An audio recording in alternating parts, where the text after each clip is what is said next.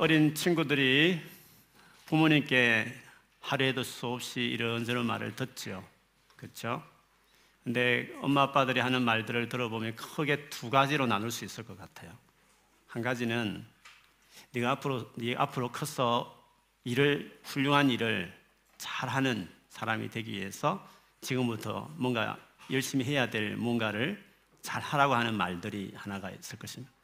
또 하나는 이 많은 사람과 같이 섞여 사는데 바르게 착하게 올바르게 살아야 된다는 어떤 그런 거 관련되어서 하는 말들이 또 있습니다. 그래서 하나는 앞으로 네가 무엇을 할 것인가? 앞으로 그 아이를 생각하면서 무엇을 해야 될, 이 세상에서 뭔가 하면 살아야 될, 네가 앞으로 무엇을 할 것인가를 생각하면서 하는 말이고, 두 번째는 네가 어떻게 앞으로 살아가야 되느냐 하는 어떻게 살아야 될지에 대한 어, 말을 하는 것입니다. 예를 들면 이제 공부해야지, 이제 공부해야지라고 하는 것은 앞으로 네가 무엇을 해야 될지, 그 뭔가 해야 될 어, 아이이기 때문에 그걸 잘할 수 하기 위해서 지금부터 그, 그 능력을 기르기 위해서 관련된 말을 하는 것이죠. 그런데 또 한편으로는 거짓말 하지 말아야지 이렇게 말하는 것은 네가 앞으로 어떻게 살아야 되는 사람이 되야 된다. 어떻게 살아야 되는지에 대한 아, 이야기를 하는 것입니다. 그러면 한번 문제를 내보겠습니다. 이 정도는 힌트를 많이 들었으니까. 자, 여준이하고 하진이 잘 들으세요. 대답을 못하면 엄마 아빠에게 물어봐야 되니까 부모님 난처하지 않도록 꼭 대답을 하세요. 친구들하고 싸우지 말고 착하게 지내야지 이렇게 말하는 것은 어떻게 앞으로 살아야 되는지에 대한 질문일까요? 아니면 앞으로 네가 무언가를 해야 되기 때문에 잘하란 말이라 하는 말일까요? what일까요? how에 관계되는 이야기일 걸까요? 자, 하진이 질문이 어렵죠. 이게 되게 철학적인 것 같죠. 네. 아이가 말하지 않는 관계로 부모님이 이야기를 했어요. 네. 친구들하고 싸우지 말고 착하게 지내야지 이 말은 네가 앞으로 이렇게 살아야 되는 사람이 된다는 하우에 대한 말일까요? 아니면 앞으로 무엇을 해야 될 일이니까 무엇을 하기 위해서 준비해야 될 일을 이야기하는 것일까요? 아, 부모님도 모르면 이건 여러분 성도들이 다 물어봐야 되는 건데. 예. 어떻게 어떻게 살아야 되는지에 대한 말, 어떤 말이겠죠, 그렇죠? 야 그만 텔레비전 보고 이젠 책 좀 읽어 뭐 이런 말을 자꾸 한다면 그건 뭐겠습니까? 하우에 대한 말일까요? 아니면 와스에 대한 이야기일까요? 이건 좀 헷갈리죠, 그렇죠? 하우 같기도 하고 어, 와 같기도 하고 아마 어릴 때는 영어 공부 시키려고 책도 의력을 넓히고 이렇게 어, TV에 보면 바보 상자야 책을 많이 읽어야 돼 똑똑한 친구들 이런 의미로 하니까 어떻게 보면 무엇에 what에 대한 질문일 수도 있을 것 같습니다. 여러분 우리가 how나 what이나 이건 다 미래와 관련된 것입니다. 내가 앞으로 어떠한 어떻게 살아갈 것인가 혹은 내가 무엇을 하며 살 것인가 이런 것은 다 우리 미래와 관련되어 있는 것입니다. 근데 여러분 성경에서 하나님 말씀에 의하면 우리가 소위 말하면 젊은 친구들이 비전 이렇게 말하잖아요. 하나님 내게 비전을 가르쳐 주세요. 비전. 아, 제가 앞으로 나의 미래를 생각하면서 하나님의 비전, 나를 향하신 하나님의 어떤 계획 이런 것들을 이야기하잖아요. 근데 성경에 보면 비전이라고 말할 때 what에 가까울까요? how에 가까울까요? How라고 말했나요? 오, 진짜 똑똑해요. 진짜 진짜 똑똑해. 많은 우리 젊은이들 오해하고 있는 게 있어요. 비전 말하면 what을 생각해요. 내가 앞으로 어떤 직종, 어떤 일, 그걸 함께 깨닫게 해주시고 뭐 이런 생각을 많이 해요. 여러분 요셉이 애굽 총리가 되겠다는 그 총리라는 그 일을 위해서 열심히 기도했을까요?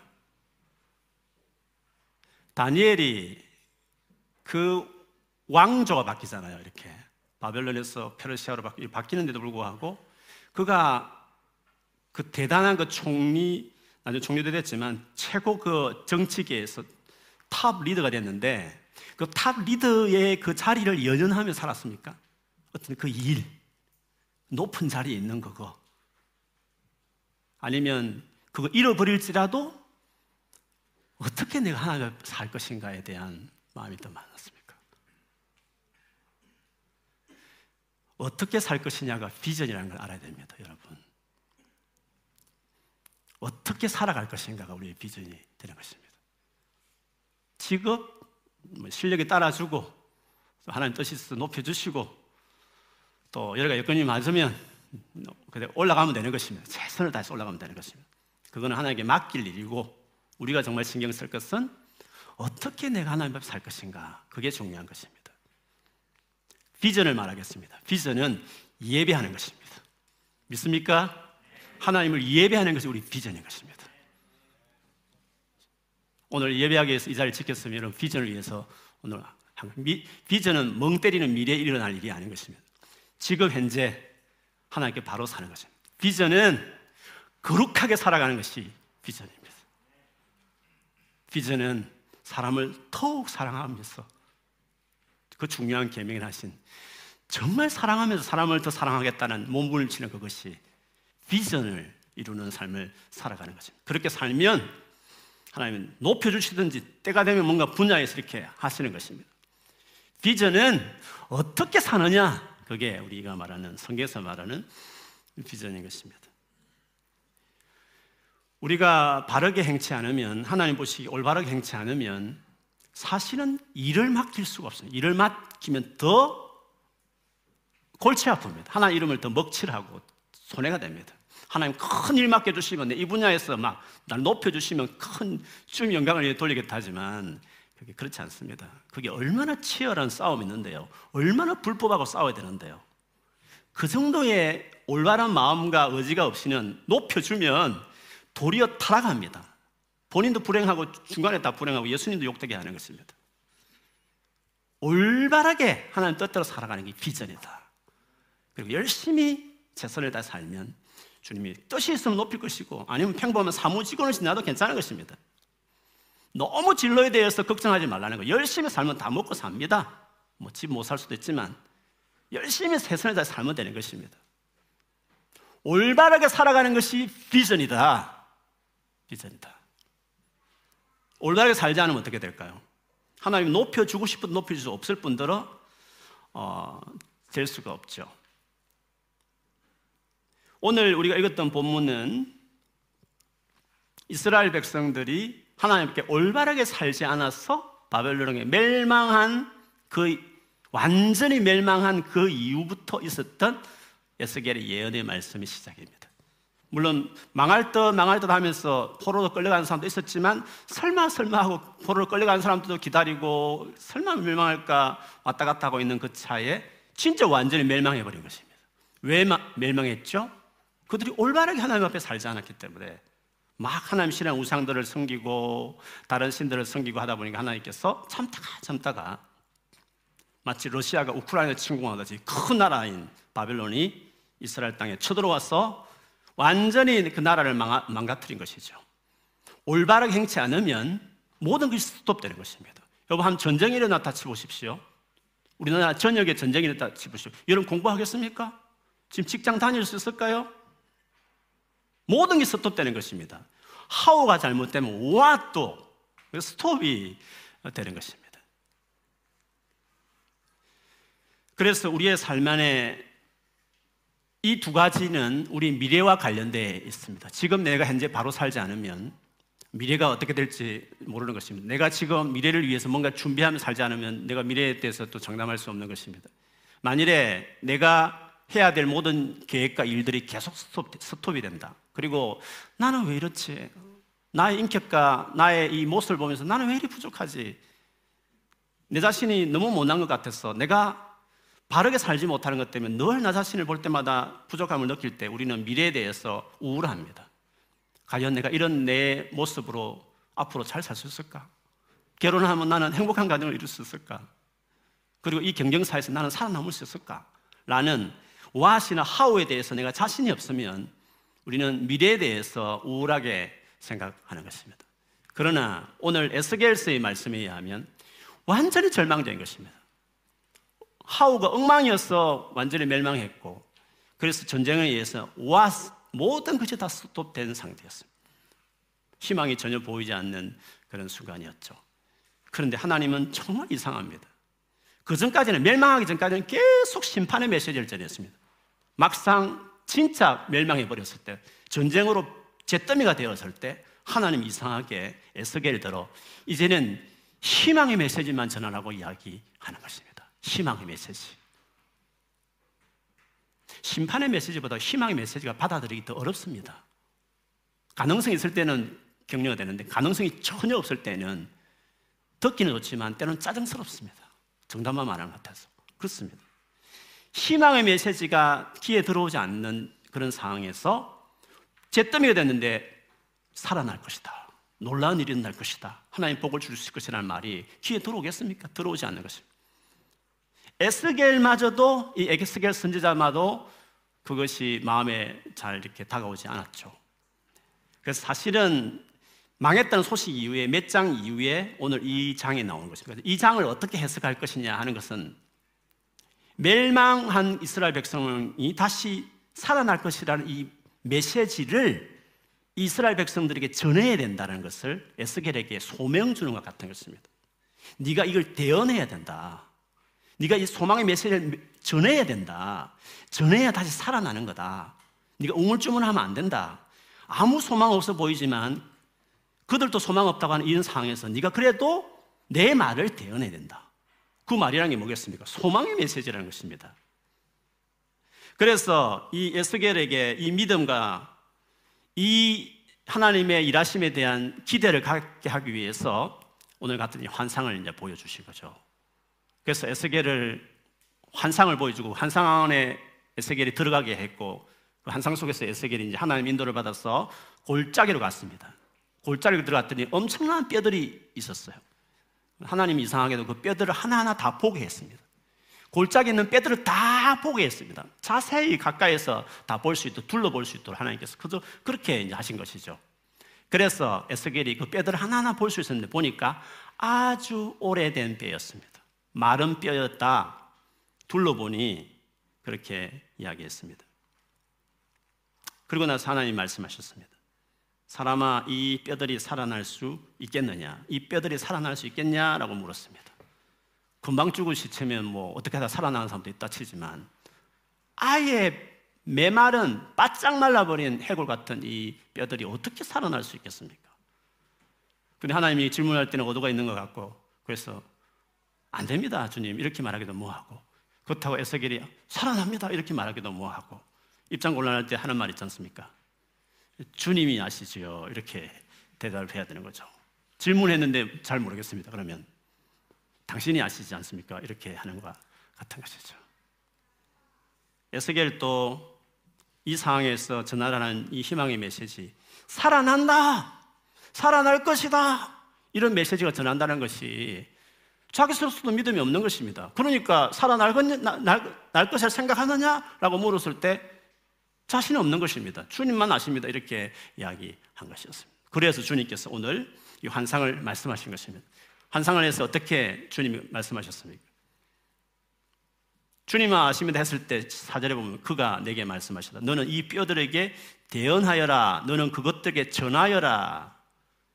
너희 말은 뼈들아 너희는 나 주의 말, 말을 들으라. 나 주 하나님이 이 뼈들에게 말한다. 내가 너희 속에 생기를 불어넣어 너희가 다시 살아나게 하겠다. 그렇게 대언하라고 말했습니다. 다시 살아날 것이라고 대언하라고 말했습니다. 이 말이 뭡니까? 소망의 희망의 메시지를 계속 그 뼈들에게 전하라는 것입니다. 에스거라, 네가 내 예언을 전하라는 것입니다. 이들에게 이 뼈 같은 자들에게 내 희망의 메시지를 전하라는 것을 이야기한 것이었습니다. 그런데 이 뼈들이 그럼 뭐였냐? 이 뼈들은 무엇을 가르치는 것일까? 그것은 오늘 본문 제일 뒤에 보면 이 뼈들이 누구를 가르치는지를 그대로 설명하고 있습니다. 37장 11절에 사람아 이 뼈들이 바로 이스라엘 온 족속이다. 그들이 말하기를 우리의 뼈가 말랐고 우리의 희망도 사라졌으니 우리는 망했다 한다. 이렇게 말을 했습니다. 왜 이 보여진 이 골짜기의 뼈들은 이스라엘 족속을 말했고 왜 그런 뼈냐? 성한 사람이 아니고 해골 그것도 오래된 바짝 나는 뼈들이었냐? 완전히 희망이 없는 우리는 완전히 망했다고 생각하는 그 이스라엘 사람들을 말하는 것입니다. 근데 그들이 다시 살아난다는 게 뭡니까? 망하지 않았다는 것입니다. 다시 살아난다는 것을 이야기하는 것입니다. 그렇게 하기 위해서 에스겔에게 말한 게 뭡니까? 대언하라는 것입니다. 스스로 희망이 없다 하는 그들에게 계속 대언을 하라는 것입니다. 말을 하라는 것입니다. 근데 어떤 대언이겠습니까? 에스겔 37장 이후에 나오는 수많은 희망의 메시지를 그들에게 회복의 메시지를 쓰라는 것입니다. 에스겔이 이 환상을 본 이후에 그때 이후로 이제 담대하게 그 예언의 말씀, 희망의 메시지를 그들에게 전하는 것이었습니다. 근데 하나님의 이 스타일은 여전합니다. 우리가 완전히 소망이 없다고 할 그 순간에 하나님은 놀랍게도 희망과 소망의 메시지를 전하는 것입니다.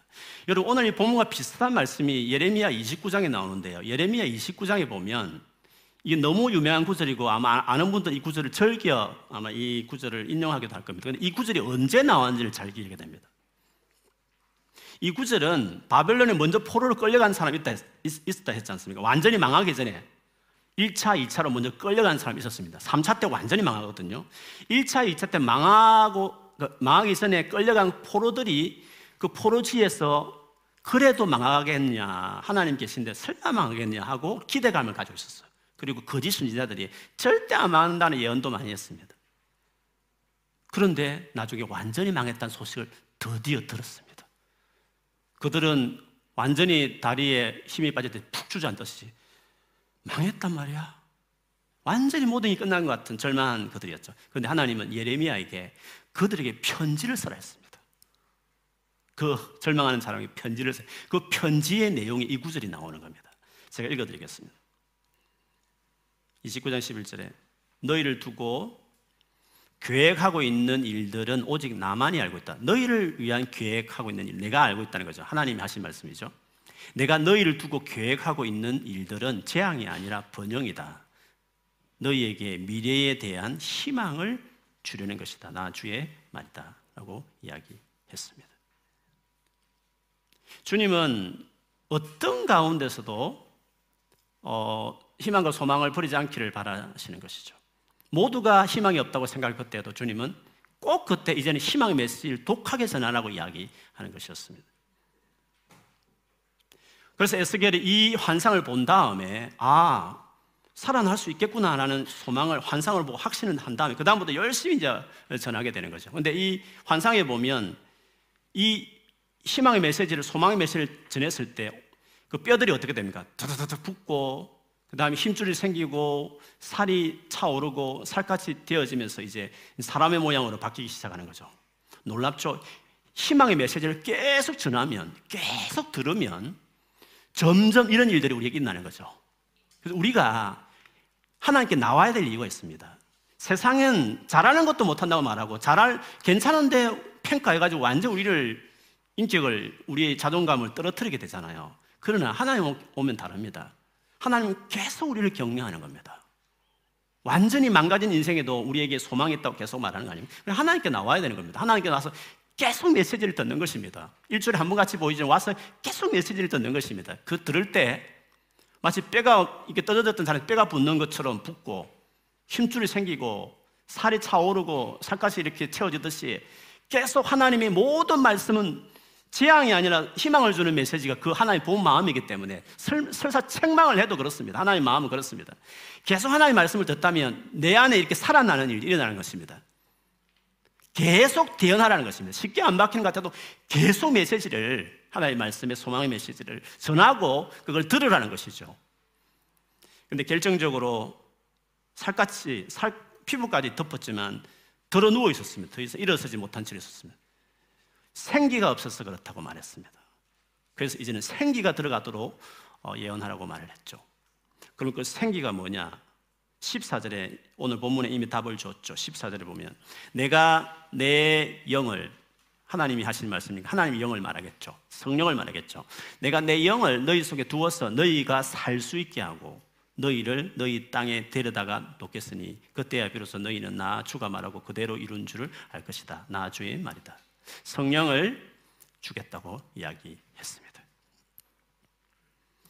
여러분, 오늘 이 본문은 이스라엘 백성을 향하는 말씀이지만 오늘날 우리에게는 그러면 어떻게 적용하면 될까? 물론 지금 뭐 적용하는 말씀을 드리기는 했었지만 오늘날 교회에서 듣는 메시지가 희망과 소망을 주는 메시지인데 단순히 미래 잘될 것이다, 앞으로 잘 풀릴 것이다 이런 의미로 세상에 흔히 말하는 긍정적인 메시지를 이야기하는 게 아닙니다.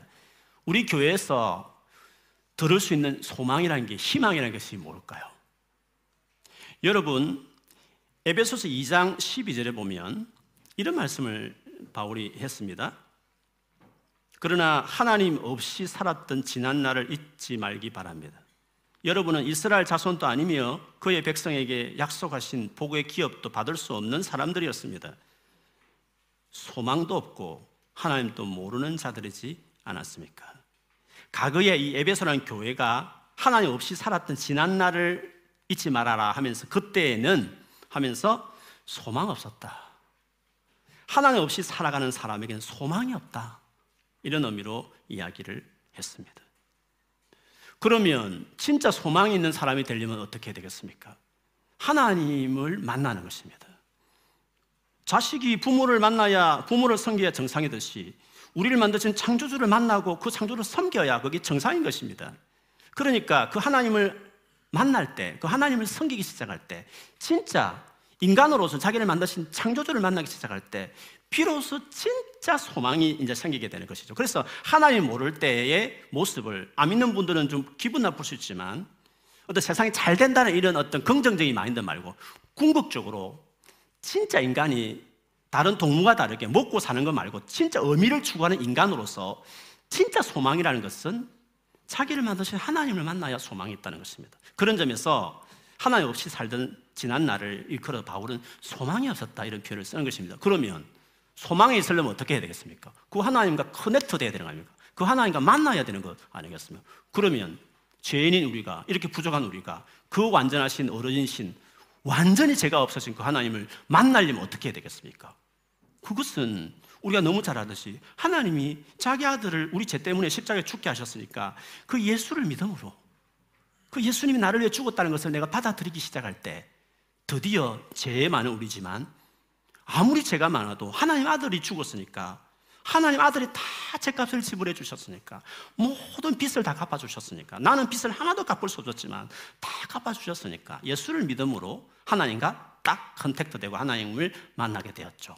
그렇게 본다면 사람이 이 세상에 태어나서 하나님 모른 채 소망 없이 살다가 드디어 소망을 갖게 하는 그 출발은 예수를 알게 될 때, 예수를 믿게 될 때 내 안에 진짜 사람으로서 살아야 될 소망이 이것이로 하는 소망이 이제 생기게 되는 것이죠. 그래서 소망이 뭐냐고 말할 때는 예수 그리스도라고 말할 수밖에 없는 것입니다. 그것을 골로새서 1장 27절에 바울이 정확하게 말을 했죠.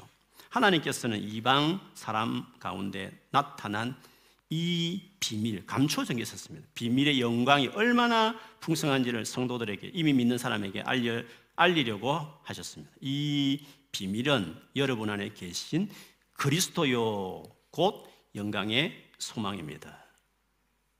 여러분 안에 계신 예수 그분이 바로 소망이다. 이런 말씀을 하셨습니다. 그렇다면 오늘 에스겔 같은 이 사건은 우리에게는 어떤 일일까요? 희망 없이 소망 없이 살아가는 많은 이들에게 에스겔에게 소망의 메시지를 전해라, 희망의 메시지를 전하라는 것은 우리에게서는 예수 그리스도를 전해라는 말과 같은 것입니다. 복음을 계속 전하라는 것입니다. 교회 와서 세상 어떻게 살아갈 것인가, 어떻게 하면 잘 먹고 잘 살 것인가 이 메시지가 아니라 교회 와서 듣는 메시지는 예수 그리스도를 예수 그리스도의 죽음이 가져온 삶이 무엇인지를 소망의 메시지, 소망이 되신 예수 그리스도가 중심이 된 메시지를 듣는 거 아니겠습니까? 아무리 바짝 많은 진짜 절망에, 절망으로 연속된 인생일지라도 그냥 가만히 힘없이 앉아 있더라도 교회 와서 끊임없이 마른 뼈 같은 나에게 소망이 되신 예수 그리스도를 내가 듣기 시작할 때, 내 영혼이 듣기 시작할 때, 조금 전에 말씀드린 것처럼 뼈가 붙고 힘줄이 생기면서 내 영혼이 회복되는 것을 느끼는 거죠. 그래서 여러분 예배 한번 드리고 나가면 왠지 모르게 이렇게 기분이 fresh 되고 refresh 되고 뭔가 막 생기가 돌고 이런 걸 느끼지 않습니까? 그런 것입니다. 그래서 여러분 우리가 할 수 있는 일이 있습니다. 뭔가 내 힘으로 막 의지를 들어서 막 내 생각도 바꾸고 막 노력하려고 하는 것도 중요하지만 그보다 먼저는 그냥 들어놓은 채로 아무것도 할 수 없는 많은 마른 해골 같은 사람 같이 보여줄 수 있지만 그러나 뼈가 연결되고 살이 붙도록 하는 메시지를 듣는 것입니다. 예수 그리스도의 메시지를 계속 듣는 것입니다. 듣다 보면 점점 이렇게 내 영혼이 회복되고 내가 희망과 소망이 생기게 되는 것. 그래서 드디어 예수를 딱 믿으면 어떻게 되겠습니까? 성령을 우리에게 주시게 되는 것입니다. 성령께서 우리에게 하나님 영이신 성령 우리 안에 들어오시면 그때부터 우리의 미래가 이제 소망이 확 열리는 것입니다. 내 힘으로 아무리 노력해도 나, 내 자신을 고칠 수 없었는데 하나님을 알고 성령의 인도를 받기 시작하면서 내가 하나하나 고쳐지는 것입니다. 사람이 안 바뀐다고 아닙니다. 시간이 오래 걸릴 수 있지만 바뀝니다. 사람은 바뀌게 돼 있습니다. 어떻게 해요? 우리를 만드신 하나님을 내 인생에 모치면 하나님 영이신 내 안에 들어오시면 내가 바뀌게 돼 있습니다.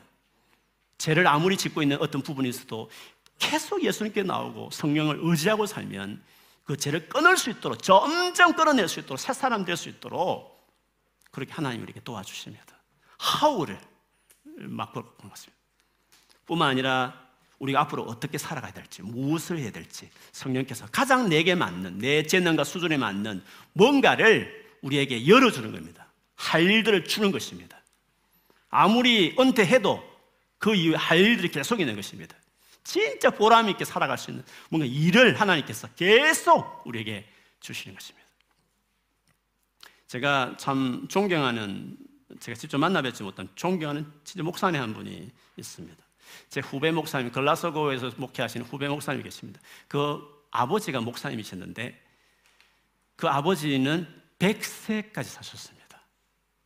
근데 100세까지 사시기 전까지 은퇴한 이후에 은퇴가 한 70이니까 한 30여간을 매일도 하루도 빠짐없이 자전거 타시고 대전역에 가서 전도를 하셨습니다.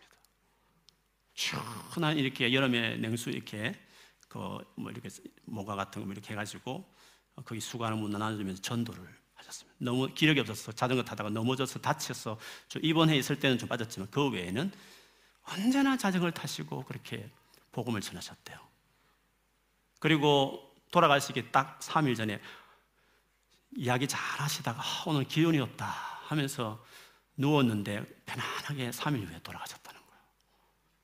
참, 그 이야기 들으면서 하나님 앞에서 예수를 모시고 성령 인도를 받는 사람은 죽을 때까지 은퇴하고 할일 없어서 경로당 가고 막 어쩔 수 없이 골프장 가고 막 그게 나쁘다는 게 아니라 막 어떻게 시간을 보낼지 모르고 막 그렇게 하는 것이 아니라 예수를 모시고 살고 성령 인도를 받으면 내 생명이 다하는 날까지 주님이 내게 하실 일을 주시고 마음을 주시고 끝까지 하나님 앞에 바르게 살아가는 삶을 사는 거죠. 그 목사님 보면서 나도 저렇게 살아야지. 은퇴한 이후에도 매일 전도하면서 펍에 가서 커피 하나 시켜놓고 말 붙여가며 복음 전하면서 살아야지. 그게 제 소망 중에 하나였습니다. 예수를 모시면 나이가 아무리 들어도 앞으로 내 이 세상에 사는 그날까지 희망, 소망의 날을 끌어가는 그런 삶을 살게 되는 것입니다. 예수 그리스도를 더 알아가는 여러분 되기를 축복합니다. 성령 충만하셔서 마지막까지 소망으로 충만한 우리 모두가 되기를 주의 이름으로 축원합니다. 아멘.